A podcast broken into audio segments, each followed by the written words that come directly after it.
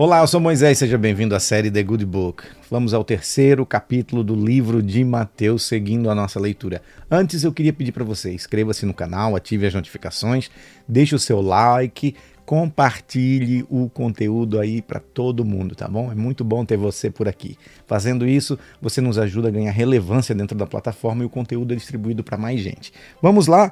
Bíblia de Estudo John Wesley, Bíblia de Estudo John Wesley da Sociedade Bíblica Brasileira. Uma linguagem muito boa, compreensão maravilhosa do que aqui está escrito. Vamos lá. A pregação de João Batista, capítulo 3. Capítulo 2, a gente leu na, no vídeo anterior, tá? A visita dos magos, a fuga para o Egito, a matança dos meninos de Belém e a volta do Egito. Essa agora é a pregação de João Batista, capítulo 3 de Mateus. Naqueles dias apareceu João Batista pregando no deserto da Judéia. Ele dizia: Arrependam-se, porque está próximo o reino dos céus.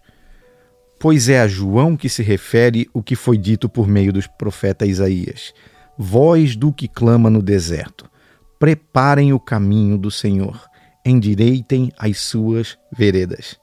João usava uma roupa feita de pelos de camelo e um cinto de couro. O seu alimento era gafanhotos e mel silvestre. Então os moradores de Jerusalém, de toda a Judéia e de toda a região em volta do Jordão iam até onde ele estava e, confessando os pecados, eram batizados por ele no Rio Jordão. Quando João viu que muitos dos fariseus e saduceus vinham ao seu batismo, disse-lhes: raça de víboras. Quem deu a entender que vocês podem fugir da ira que está por vir? Produzam frutos dignos de arrependimento e não pensem que podem dizer uns aos outros: Temos por pai Abraão. Porque eu afirmo a vocês que Deus pode fazer com que destas pedras surjam filhos de Abraão. E o machado já está posto à raiz das árvores. Portanto, toda árvore que não produz bom fruto é cortada e lançada ao fogo. Eu batizo vocês com água para que haja arrependimento, mas aquele que vem depois de mim é mais poderoso do que eu, do qual eu não sou digno de carregar as suas sandálias. Ele os batizará com Espírito Santo e com fogo. Ele tem a pá em sua mão e limpará a sua eira. Ele recolherá o seu trigo no celeiro, porém queimará a palha num fogo que nunca se apaga. Versículo 13: O batismo de Jesus. Por esse tempo, Jesus foi a Galiléia para o Rio Jordão, a fim de que João o batizasse.